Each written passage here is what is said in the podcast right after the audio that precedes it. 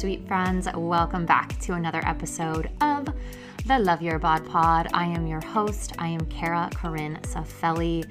I am a food and body image coach, health coach. I'm a trauma informed breathwork facilitator. And on this podcast, we talk all about how to heal your relationship with food and your body and live an amazing life that you love and no longer be held back by your weight or how you feel about your body. Today, we have a really awesome episode with a woman named Daisy. She is the owner of Mindful Closet, and we're talking about fashion from an anti diet perspective. And this is a type of conversation that we've never had on the podcast, which is one of the reasons why I'm so incredibly stoked to be talking about it.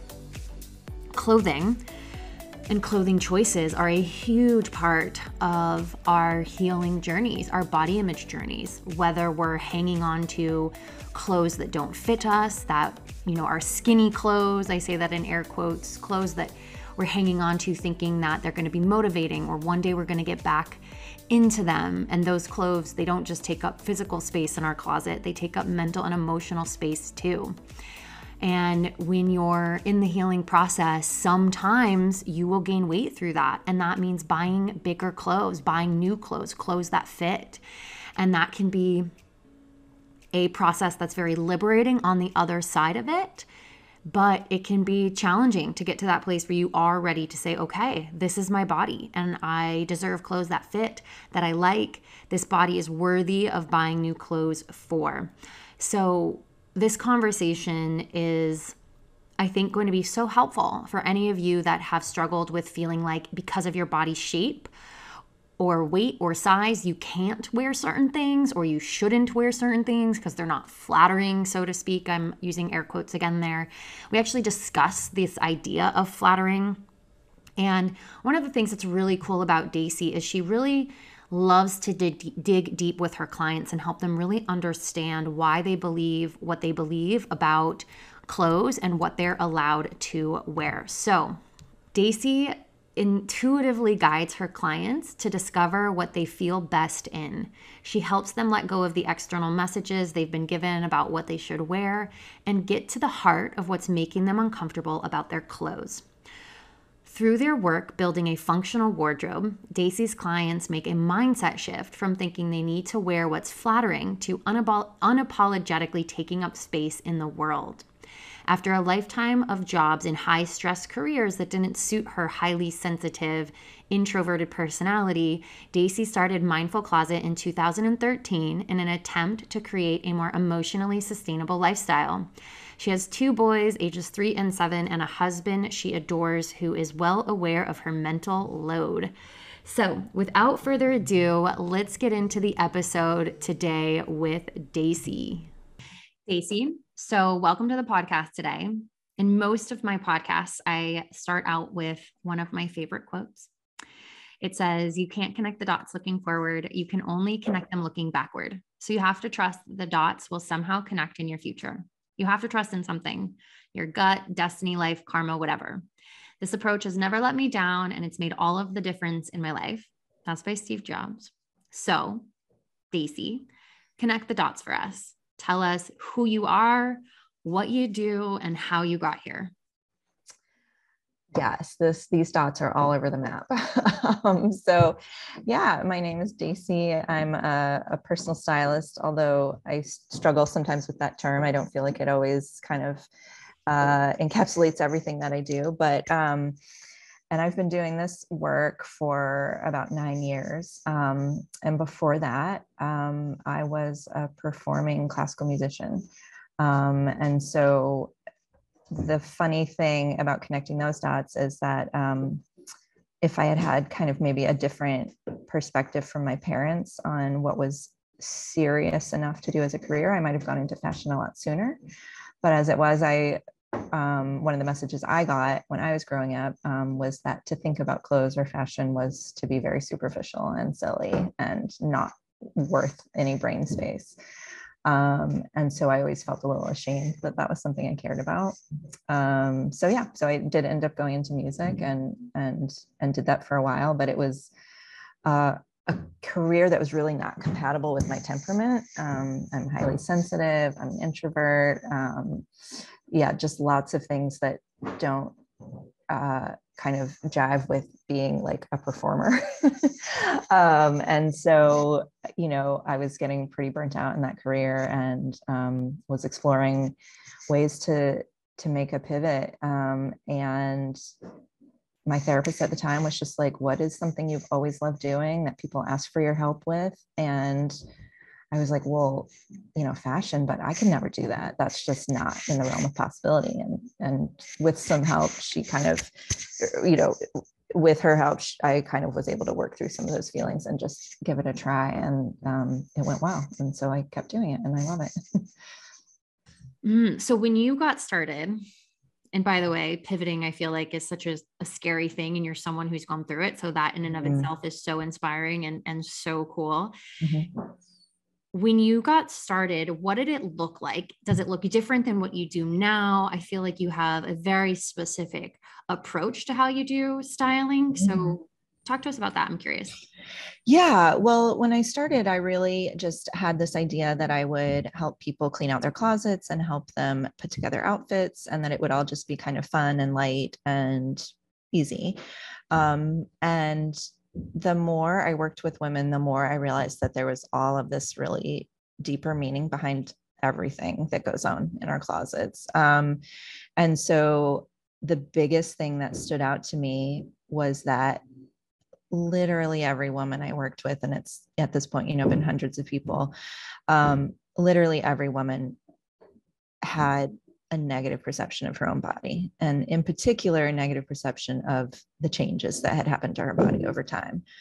Um, and so that was actually my introduction into intuitive eating and into anti-diet culture. Um, was just this this feeling that I I couldn't believe that so many women were feeling this way, and it, and it just made me so just sad that there was all this energy being spent, you know, wishing we could get back into other clothes or not allowing ourselves permission to buy the clothes that fit or any of those kind of things. So that was interestingly for me, that's where my awareness around that came from. Um, and then also kind of interestingly is that over the nine years that I've been doing this work, um, I've also kind of lived some of those experiences myself with my body changing a lot. And so at this point now I've been through it with clients and I've also been through it with personally. And so I have a lot of a lot of different perspectives on that. Well, I imagine that having gone through those similar changes makes you more effective at what you do because it's so relatable and you're like, well, this is how I went through it and how I addressed it. And you have some great blog posts about that as well. And I'm sure we'll get into that a little bit deeper. So yeah. then you didn't have problems with food really. That wasn't your introduction into it. Yeah, I mean, yeah, my story is a little bit different than I think probably many guests you've had. Um, I am just like very lucky and always recognized that privilege that I had, that it wasn't something that I worried about very much. I definitely fell into the wanting to belong to the group of girls who were counting calories and worrying about you know grams of fat and and that kind of thing. And so it was always there in the periphery but i wouldn't say that i ever had you know kind of debilitating um, disordered eating or anything like that. But um, yeah so that's kind of where I, I came from with that situation. And, and again it was something i felt like i would never need to think about um, and then until until i did like as you got older and mm-hmm. things change which is which is what happens. That's the gift of being alive. Right. Yeah. Yeah. What a what a beautiful way to put it. But yeah i mean i'm i'm 44 um, my body has shifted multiple times over the course of my life. I have had two kids. Um, but definitely in the last couple years things have accelerated and and it's been disconcerting and it's been uncomfortable and it's been you know something something to kind of really work through mm-hmm. yeah yeah so i'd love to dig in a little bit more to the meat of your message and mm-hmm. the meat of what you do and as we go through that i'd love for you to share the things that have helped you move through that discomfort and things mm-hmm. that have been concerning for you as you've gotten older and how you've not only helped yourself but you help the people you work with so to start mm-hmm. i'd love to discuss how patriarchy and white supremacy impact our decisions around clothing. This is something that you're very vocal about on your website and on your Instagram. Mm-hmm. So, for somebody who's never really considered that maybe those are the things influencing their choices around clothing, take us through that. Like, what are the messages? What are the influences? Yeah. Yeah. Yeah. I mean, it's uh, like a very many layered um, issue for sure. But one of the first things that I always want to do with clients is just unpack the messages they've been given about what they should be wearing. Um, and when we get into those messages, um, if we really deconstructed those, we would find that they all have kind of origins in the patriarchy or in white supremacy. Um, so, for instance, even the the need to to want to appear as thin as possible by your clothes you know like by what what you wear should make you look as thin as possible. I mean that in itself is a white supremacist ideal. Um, that was you know hundreds of years ago you know knowledge that i've learned from sabrina strings from her book fearing the black body. Um, you know that was kind of a way that people uh, that white people tried to distance themselves from slaves and from black people in this country was by body type and body size. Um, and so you know again just like if you can trace those things back realizing that that's what you might be buying into could be a way to really shift your thinking about whether that's something you want to opt into or not. Um, in terms of the patriarchy i mean you know the kind of ideal feminine form and shape and how we're all supposed to kind of use clothes to create this optical illusion that we have this ideal body shape is all traced back to you know kind of what men prefer to see what what their preferred silhouette would be. Um, and again that's traced way back to you know kind of scientists in the you know 17th century.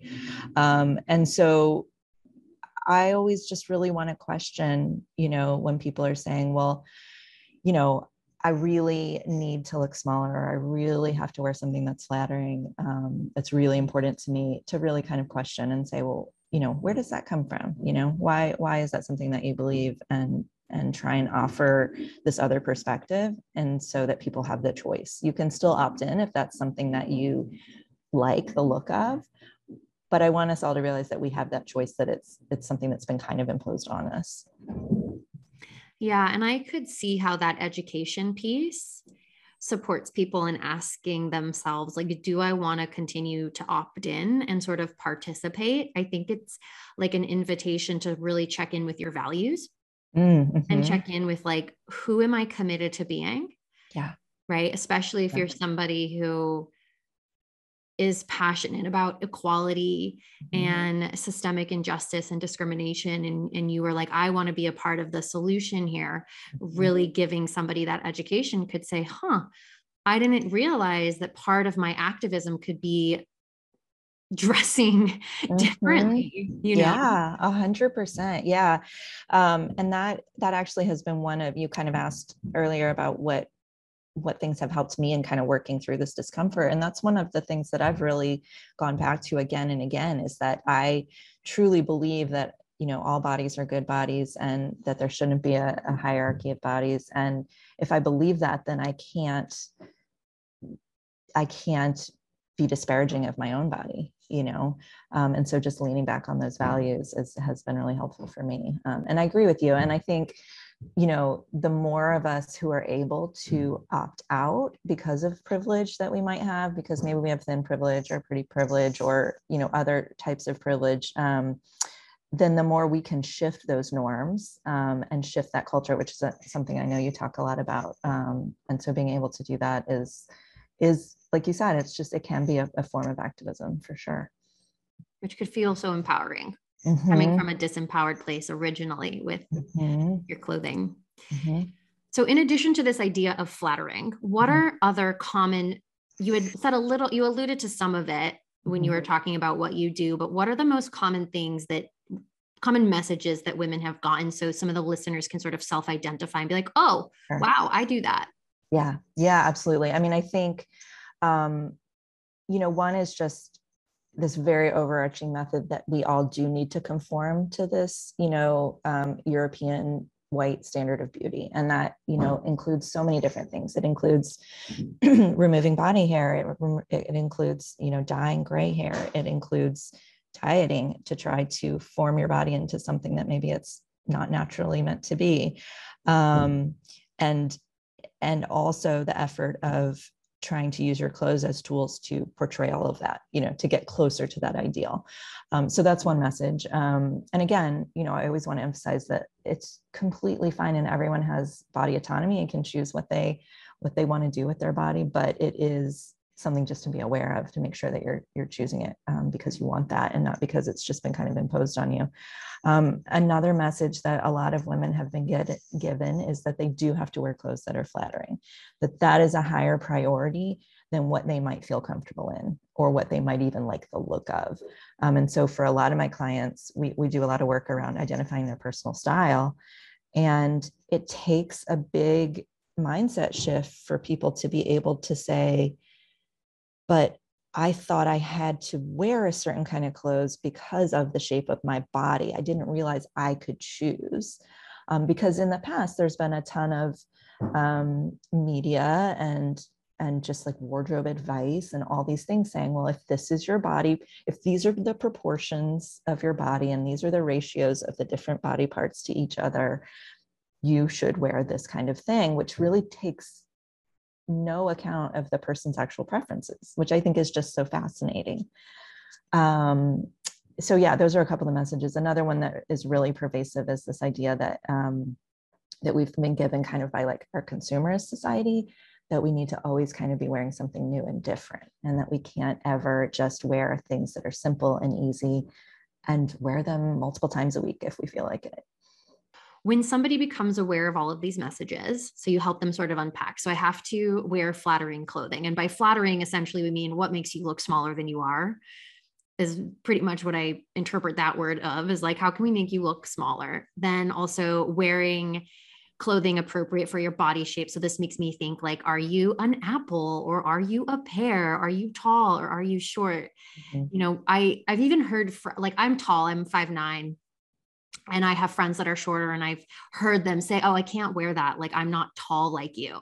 Right. Right. right. But yeah. I've even said, I've even said things like that. Like I'm too tall. I can't wear, I'm not going to wear high heels. Mm-hmm. Yeah. Right. I've even said that.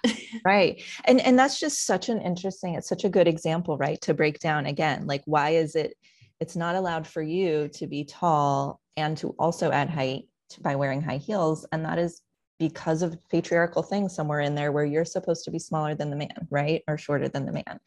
Um, yeah it's just it's fascinating to me. Any of those things can be so kind of like broken down and and gone back to the the origins somewhere in there that are that are not great. Yeah. So what are some of the steps that you take people through? So, after you've gotten clear about sort of their messages and beliefs, what would be sort of the next step or, or tip or advice in sort of this process of, of getting people to the place of being like, this is my personal style and I like this and I want to wear it? Yeah, yeah. I think the next, so the first stage is really that awareness, right? And the kind of, um, you know, uncovering and you know, kind of reconciling whatever messages you might have been given.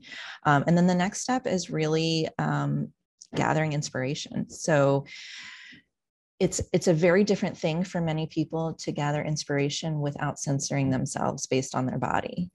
Um, and so that's one of the big directions that I give people right away when we start working together is I want you to create a Pinterest board or I want you to gather some images that you love the look of but I don't want you looking at things and saying, well, I love how that looks, but I could never pull that off. Or I love how that looks, but that would not work on my body. Or I love how that looks, but I don't go anywhere fancy enough to wear that. You know, if you can just take all those other voices out of your head and just gather inspiration that you feel truly drawn to like on a gut and uh, like on a gut level like instinctually um, things that you just love how they look and and do quite a bit of that um, before you even start to reflect on it. I think that's the next really big step is kind of seeing, okay, and what did you end up with after you did that with removing that censorship kind of from the process? And what do you typically discover through that process? Like, what did you see? What happens with your clients? Like, mm-hmm. yeah, yeah. I mean, most people, um, well, most women who come to me are convinced that they have no style that they have no idea what they want to be wearing. They, they feel really confused and overwhelmed. And once they go through that exercise, um, it's not always completely clear to them right at the outset, but it's always very clear to me that there is an absolute distinct style that they're drawn to. And that every image that they pulled had things in common. Um, and I just always think that's really fascinating because I have so many people who just feel like this is somehow some sort of like the feminine, like biological makeup that they're missing. Um, and it's not, it's something that's a skill that has to be developed just like anything else. Um, and so when you allow people to kind of experiment and and gather that inspiration, truly everyone kind of comes up with something that makes them feel really happy so cool. I I feel a little bit like that, which is so hilarious because mm-hmm. my I, my first career was in fashion, so it's weird to That's be at this place where I'm like, yeah, I really know my style. Yeah, but I'm sure. Yeah, well, and that's the that's the great thing about fashion and style too is that it is constantly changing and evolving, and just like our bodies, right? And so we can never. I think that's another thing people always try and do. They want to put themselves in one style box that they never get out of, and and things are always changing. Our bodies changing our lifestyles changing our preferences our tastes. So it's always evolving and you can't ever really like lock yourself in. Hmm. i'm curious about and this is a little bit of like a segue into a slightly different topic but when have you ever had clients and if you have what do you do about it where they are feeling really attached to like old types of clothing? So that clothing represents something for them where they don't want to get rid of it like maybe it doesn't fit them anymore or maybe they have nowhere to wear it to and they're struggling to mm-hmm. want to let go of it. And i'm sure in theory it's fine to hang on to it. Like if you want to hang on to it hang on to it right have you had situations like that and what has that been like? Yeah i mean i would say almost all the time yeah there's something like that.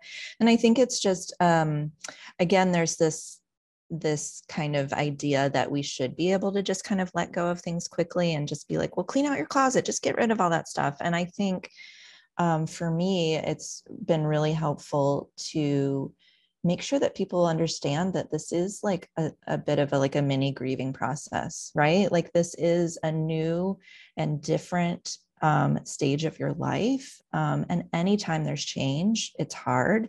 Um, and then, especially the way that we're kind of conditioned societally around our bodies and clothes changing means that that is a really um, can be a really traumatic thing and i think just acknowledging that and kind of acknowledging the sadness that goes with that but also acknowledging like that's not i'm not that person anymore. I've changed and grown in many different ways not just in my body or my clothes. Um, i think all those ideas are, are kind of helpful to, to work through instead of just being like oh you can get rid of it. It's no big deal. No it is kind of a big deal. Mm, yeah i loved how you said it's a mini grieving process. Mm-hmm. i think that given the dominant narratives within society particularly that like you know when you're 40 you should somehow still look 20 mm-hmm. right or mm-hmm. that um you know youth is the most valuable thing or you know if you do end up looking like you're aging that's a bad thing and then also the um narrative around weight loss right and if you've gained weight and you can't fit back into these clothes these clothes those clothes could symbolize so much for you mm-hmm. and there could be a part of you that's I'd love to dig into this with you, but hanging on to it as like motivation, right? Like they're oh, yeah. skinny clothes or whatever. Yeah. There is a grieving process to let those go because you're also letting go of an idea, perhaps, or of how things mm-hmm. used to be. Maybe you're making peace with the fact that they're not ever going to be that way again. And like it's amazing that so much could be wrapped up in clothing, but like it makes so much sense to me. And so right. I loved that you use the word mini grieving. Mm-hmm. Yeah, I mean, I think that's absolutely accurate. All of those things, and there, there has to be some work around body and lifestyle and acknowledging. Um, and this is where my work really where I started to connect with intuitive eating so much was because I, I really wanted to be able to talk to those clients and say, but what are you willing to give up in order to fit back into these clothes, which you know, is that really that important to you? Like, let's talk about what fullness your life has now and how much restriction and, you know, overwork in certain areas do you want to add in for that? And if you can say, you know, intellectually, you know, no, I don't want to put that effort in. I don't want to do that type of restriction. Then this is a small exercise in accepting where you are now um, and learning to let go of those those past clothes and that past self a little bit.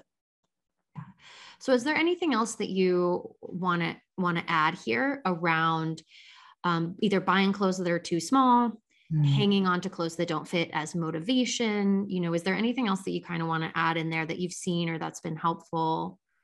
Well, I think it's just this message that of course you're you're doing such a good job of getting out there and, and so many people are doing, but but one of the messages women have just been given over and over and over is that our bodies should not change, right, over the course of our lives. And that is just absolutely not true for 99% of the population. And it's it is in fact extremely normal for your body to change. And so this is one of those ideas again this message that we just have to figure out like where did that come from and why do we believe that? And like you said like why should we be at 40 pretending to be 20 or wanting to have the body of our 20 year old self?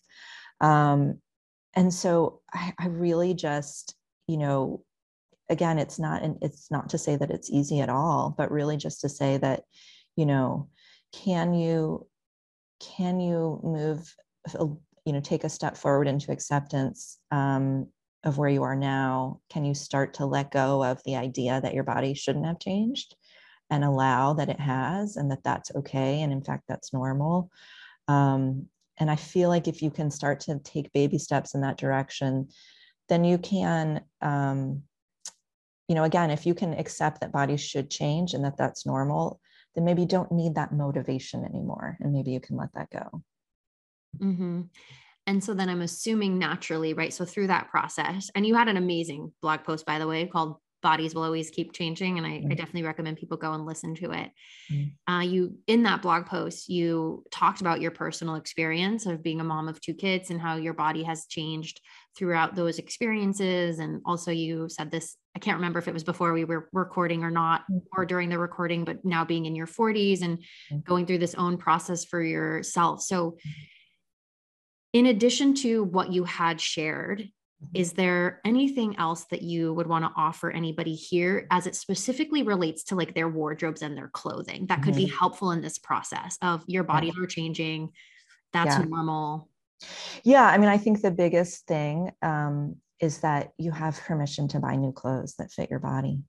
And I know that sounds very simplistic, but but and I'm sure you run a, a, against it with your clients too. Is this huge resistance we have to buying clothes that fit our current body um, and just to feeling it's that that kind of old diet culture mentality of thinking like well i'm not going to buy new clothes be, for this body because that would be wasting money because i'm going to get back into that old body and i'm going to get back into those old clothes. And so just really really really as a form of self-care allowing yourself to buy clothes that fit i think is such a huge like almost a somatic experience you can give your body that you can say you are worthwhile you are worth buying new clothes you are worth having clothes that fit that don't dig into your body that don't feel uncomfortable um, and and actually doing that kind of gives you know sends a message i think to your body that that it's okay it's okay to be where it is I love that. That was really potent, by the way. Uh, mm. And I loved how you framed that of just really getting like,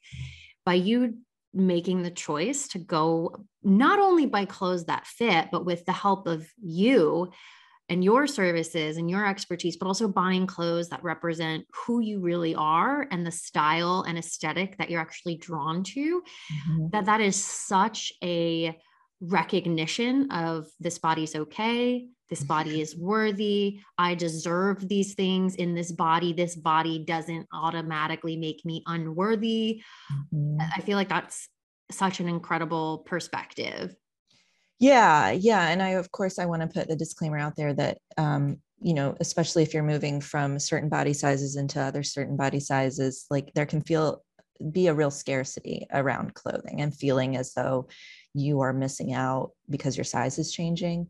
Um, and so i want to acknowledge that that that's like definitely a real fear and there's definitely like still not enough options at all size you know size ranges but but it definitely there's if nothing else there's there's more out there than there has been in the past and that that is for most people a really real um, experience that you can give yourself so sort of speaking to those two things or you're alluding to a little bit of like of privilege so size privilege but then also class privilege right like how much mm-hmm. disposable income do you have and often plus size clothing is more mm-hmm. expensive mm-hmm. it's more material mm-hmm. so when you're in a situation so for anyone who's listening who is plus size or larger who can't mm-hmm. shop at the average store and find clothes in store that fit or somebody who doesn't have the most disposable income what are some mm-hmm. strategies or tips or even just perspective and compassion mm-hmm. that you can maybe offer yeah in those two categories yeah well first of all it's hard it's really hard and just to acknowledge that I, I know a lot of people feel as though that in itself is just not acknowledged and it, and it is it there's absolutely a, a, narrowing of options in the in the larger that that you go up in the size range. Um, I think a couple of things come to mind. One is that um, actually originally in my business, I really set out to be like this minimalist personal stylist um, until the you know I kind of realized like oh well you can't really be minimalist until you like know what you actually like you know what you actually will use and need um, and so but part of me does kind of go back and and and and lean back on some of those minimalist principles which is that you don't need a lot you know um, so you know no one needs to go out and buy thousands of dollars worth of new things. I mean, we really could be talking about a couple of items that just those things can make a real shift in your daily life. Um, there definitely are ways to do that secondhand as well. I'm a big thrift store shopper, and again, sizes are limited there as well. But um, it, it is it's definitely something that. And then I would also say that the other thing that I would say is getting really clear on what that style is that you love, so that you can just pick one or two things to kind of add to your wardrobe that that that kind of um, you know kind of illustrate that that style that you're going for and so that can really help just make a shift um, in your wardrobe i think that's really helpful to hear I, I feel like it would be easy to sort of make the assumption of like, oh my God, I need an entirely new wardrobe. Like everything has to go, everything needs to be replaced. And really, mm-hmm. I hear what you're saying mm-hmm. of like, it's really helpful to get to the place where you're clear on what you like mm-hmm. and what your style is, what clothes you're comfortable in and actually enjoy wearing. And that would support you in being able to buy just a handful of right. really, really incredible pieces that you like and that fit. And that could have such a big impact. Mm-hmm. Yeah. For sure. Absolutely. So that's helpful to hear that it's not yeah. like, we're not remodeling the whole house kind of. Exactly. Yeah i mean i think so often we have like a black or white thinking right? And so this is kind of like a little bit of like the gray area is like you know try a couple of new things. And you know again they can be things i mean old navy is one of my go-to's you know for for size inclusive um, cute options. And you know you could get a couple of things and just see how that kind of shifts your perspective. So in addition to getting clear on your style and aesthetic, detangling the the sort of narratives and rules and messages that you've received that have been influencing how you've been dressing or relating to clothing and your body. Once you've sort of gone through that process and you have then found some pieces that fit maybe not a gazillion pieces like you were saying just a few items what are the benefits of doing that. So what are what are the outcomes that people could expect to experience if they were to go through this process with you or on their own? Yeah yeah. oh my gosh. I mean first of all i think it cannot be um, we can't emphasize enough the impact of letting go of those clothes that are too small. You know just being able to go into your closet and not have those items screaming at you that there's something wrong with your body as it is right now is huge. Um, and I often hear that from people that once we've just gotten rid of of the stuff that just really has negative energy. Um, it really is, you know, reminding you of something that maybe wasn't healthy or was a time again in your life that that that is no longer true for you. Um, so just the impact of letting those things go can be really, really amazing. Um, and then I think just for anyone being able to go to their closet and whether it's 10 items or 100 items being able to open the closet door and saying like i can wear whatever is here. I can wear whatever is here and i like it and i'm going to feel good in it. Just i mean there's there's so few things and food is another one but there's so few things that we have to deal with on a daily basis like that that can actually make an impact on our mood. Um, and i really think having clothes that fit that you like is one of those things. I think it it shifts your whole day totally i mean the amount of times that a bad body image day is triggered by opening up your closet and seeing clothes don't fit. I often say mm-hmm. that they don't just take up physical space, they take up mental and emotional space. And I loved that you had said they hold negative energy, right? Or oh. not positive experiences. And it's like every time you open up your closet door, you're sort of just reminding yourself of that. And so having them gone, it's maybe not fully out of sight, out of mind, but largely out of sight, yeah. out of mind, right? Yeah. And then knowing that you can open up the closet and be like, I have these 10 different items. I can mix and match them in a bunch of different ways, potentially and I know they fit and I know they like them, just like the mm-hmm. ease of getting dressed when getting dressed can be so challenging and such yeah. a difficult experience for people. I could see the positive ripple effect that that would have. Yeah, that would be huge. And I just since we've kind of um, talked about adding new pieces and and how great that can be, I also just want to kind of um, just acknowledge that shopping in itself and getting those new pieces is can be super traumatic and can be a really hard experience and something that a lot of people feel super overwhelmed and confused by. Um, and so i don't want anyone hearing this to be like well that's so easy. I'll just go out and buy 10 new things because getting to those 10 new things often means trying on 100 things to find the ones that actually work for you so i don't want to again make it seem like it's it's such an easy little exercise to do but definitely if you can put in some time and effort um, to get there it's totally worth it yeah i relate to that so much i don't like shopping i want to mm-hmm. just like have the clothes that fit so i i'm glad that you mm-hmm. added that in there so when you're working with somebody what does that process look like between you guys like do you yeah. find the items online for them like what does that look mm-hmm. like Sure. Yeah. So we generally we do the first session where we uncover those messages and we talk about their personal style, look at that Pinterest board. In the second session, we do a little closet edit. So we do kind of move some of those things out. And again, they don't always have to completely leave the house. If you're not to that stage of acceptance yet, maybe they can just leave your closet and maybe they can go in a bin somewhere that you don't have to look at them. Um, and then at that point, we we start to talk about the process of shopping. Um, and again, this is something that's a challenge for again 90% of women where we've kind of been conditioned to think like oh all girls just love going shopping and it's so fun and so easy. And that is in my experience just not the case for most people.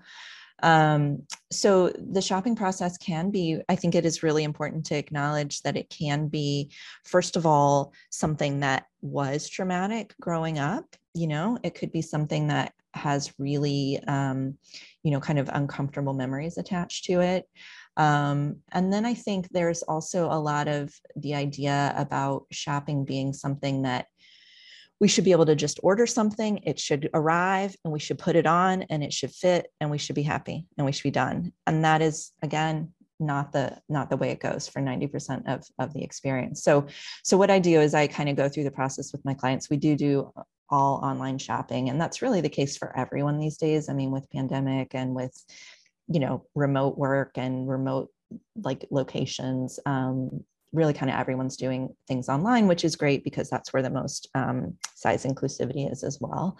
Um, and a few things that i always tell people is just to expect that um, well one thing is that we use your measurements you know and so that's something else we have to kind of detach from. It's it's hard to i try and neutralize that as much as possible and just say like these numbers are meaningless. They're just a tool. They don't reflect on your you know worthiness um, but they're a tool that we're going to use to find clothes that fit your body. Um, so we use measurements we use the size charts on websites and then we almost always order a couple of sizes as well because when you're ordering stuff online it's extremely frustrating and kind of just a really deflating experience. If you order something and you just order one thing and it doesn't fit and then you just feel like you're just stuck and you have to go restart the whole process. So typically what we do is we order a lot. And we order a lot at once we order a lot of different items and we order different sizes as well. Mm-hmm. yeah. So it definitely sounds like it's all it is effort and time and energy up front, right? It really is yeah. Yeah. Yeah. And on the outset there's a lot of freedom a lot of freed up energy, a lot of freed up time, and probably a lot of happiness and peace. Mm-hmm. You yeah. know?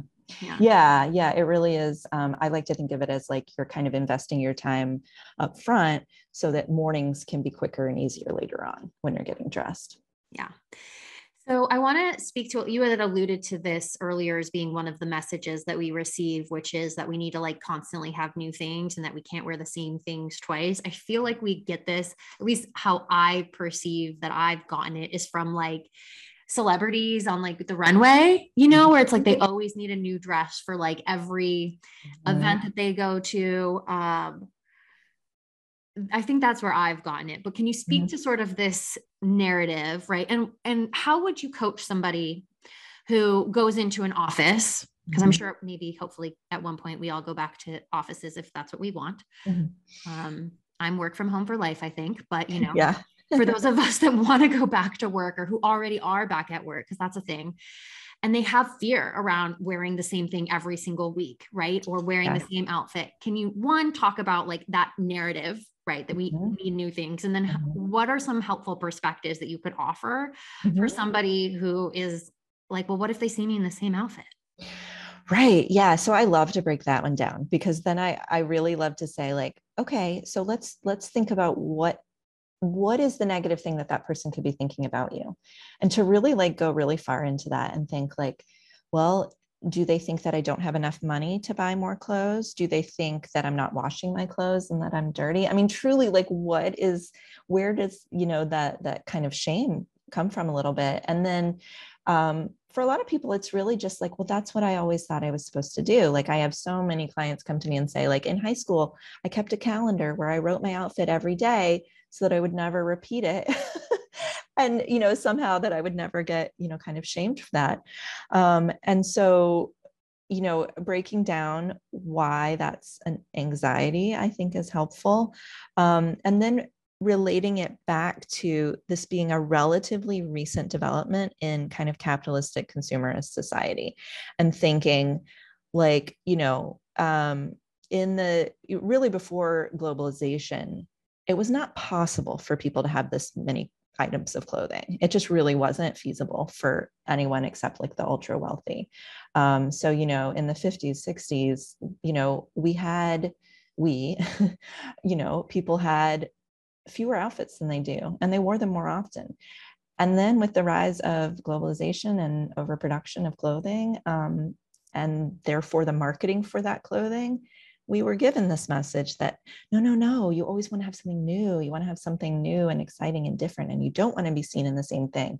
But just really realizing that's kind of like, that's the man. And if you can, again, be an activist and go against that and be like, no, I'm okay. I'm okay if people see that I wear, you know, the same pair of pants two times in a week.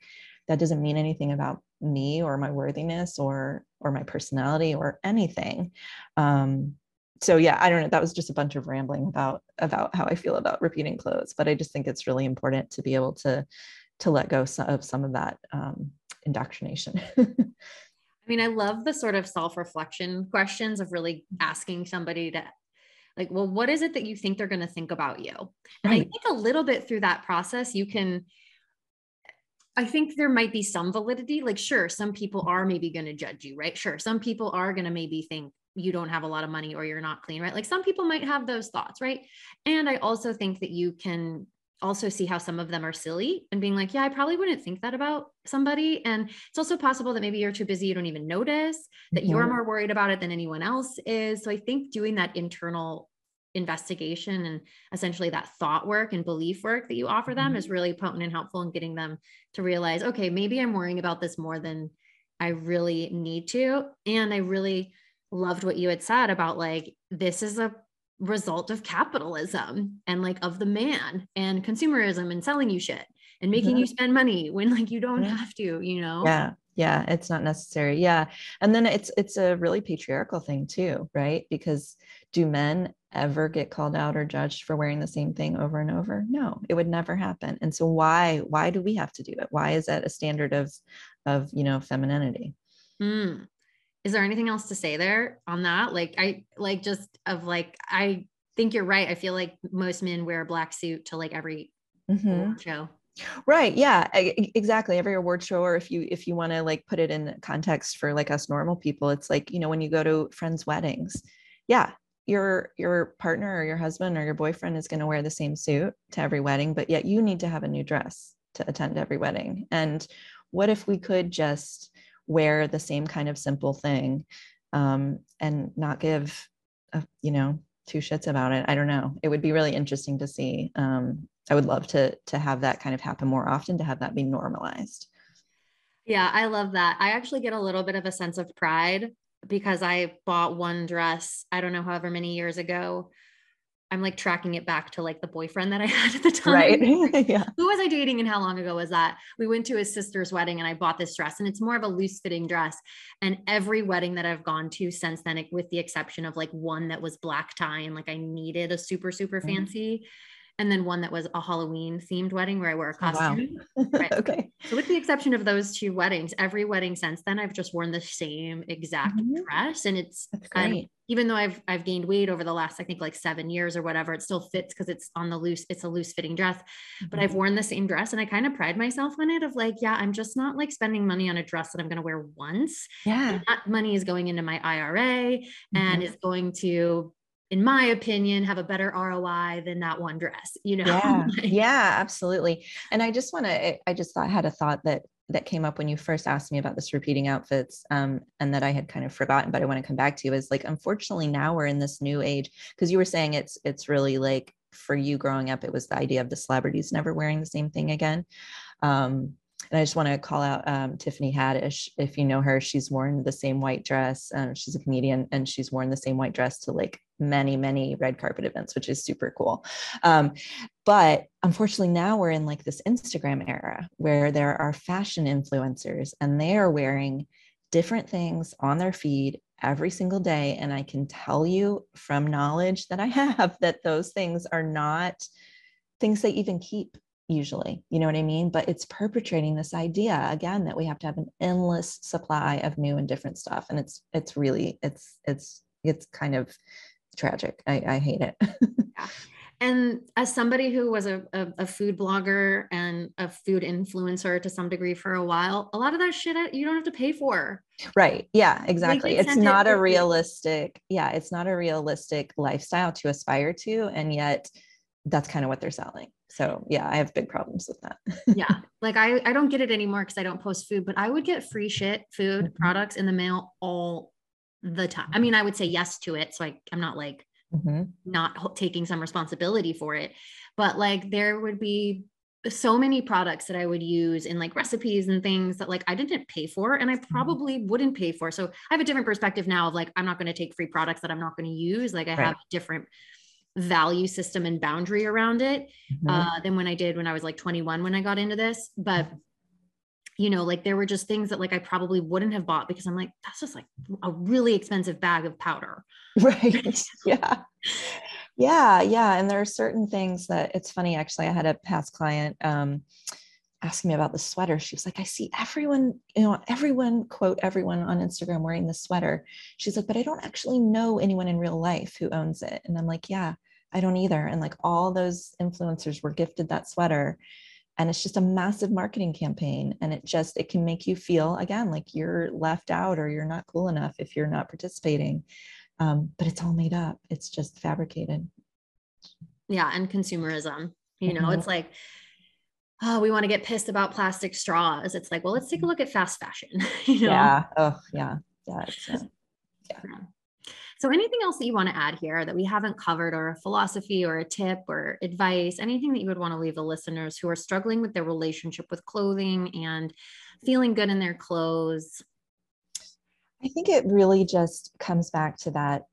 Um, and I think this was actually one of my posts that you reshared the other day on Instagram, but you really, you deserve clothes that fit. You know, it really is something that you know, we'd never, for those of us who are mothers, we'd never think twice about our child growing and us buying new clothes that fit. But yet somehow if our bodies change, it's it's not okay. It's not okay to to spend money on ourselves, to buy things that fit our body. And those are things that like we talked about can have such an impact on your daily life. And I just think I just want to give everyone out there the permission to do that, you know. Yeah invest in yourself that way and i loved yeah. that you brought it back to like you don't think anything of it when your children grow and need new clothes so why are we making why are we putting all this pressure on ourselves and shaming ourselves or making it wrong you know yeah. um you deserve clothes that fit and when you mm-hmm. wear clothes that are too tight and too small, it makes you hyper fixate on your body. So it makes your oh, body image worse. Yeah. And it's taking up time and energy. It's just, just distracting to wear clothes that don't fit. Right. So yeah.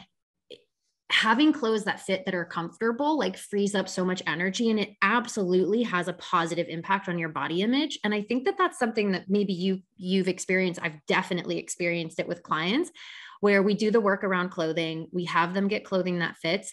And they were like, I didn't realize how big of an impact it would actually have yeah a hundred percent. Yeah absolutely. That that always happens and it's it's something that you can't know until you experience it and so again i just think it's so important to try and try and allow yourself that experience.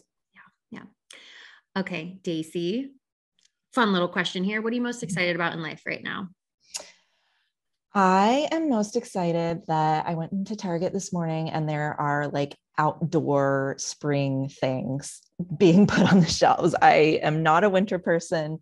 I hate being cold and I live in the Midwest. And um, just the idea that spring might be on its way is very, very exciting to me. Where in the Midwest are you? I'm in St. Louis. St. Louis. Okay. Yeah. yeah. I'm excited for you to get some of that warm weather. Yes. I'm I definitely live in California for the weather, so I understand yeah. liking yeah. the weather. Yeah, yeah, definitely. Did you make out like a bandit at Target, or did you did you spend a thousand dollars? Like I see all these TikTok videos about people who can't go. They go into Target for toothpaste and walk out with you know. Right. Um, no, I actually did go in for a prescription, and I ended up buying uh, a couple other things, but but it was all necessary. So I, I, did all right. I did all right. I did look for the Valentine's candy on clearance, but it was already gone. So oh wow. Yeah, I know. It's the day, by the way, we're recording this the day after Valentine's Day. So yeah. Um, where can everybody find you if they're interested in either learning more, connecting, reading your blog, or they want to learn about your services and work with you? You know? Sure. Yeah. My website is mindfulcloset.com and I'm on Instagram at mindful closet. I would love it if anyone wanted to come over and say hi over there. It's um it's a it's a fun place to be, I think. Mm-hmm. Yeah. And you work with people individually, you also have groups and you also have an mm-hmm. online course. You have a variety of ways that people can work with you. Yeah, that's exactly right. Yeah. Cool. Cool. Thank you so much for being here today. This was awesome. This was a great conversation. Thanks for having me, Kara. Wait, don't go yet. Before you pop off, I just wanted to quickly remind you that doors to Food Body Soul, the Academy, the March round for 2022, the doors are now open. I only have a few spots left. So if you're listening to this and you want to make peace with food and your body, and you want to free up all of the time, energy, brain space, and identity that is wrapped up in food and body image, and connect more deeply to who you are and really live a life in alignment with your values and what you desire, be sure to reach out to me. To learn more about the program, you can go to karaskitchen.net or you can go to foodbodysoul.co to read all about it. Thank you so much for listening to the podcast today. I hope you got a lot out of this episode, and we'll see you next time.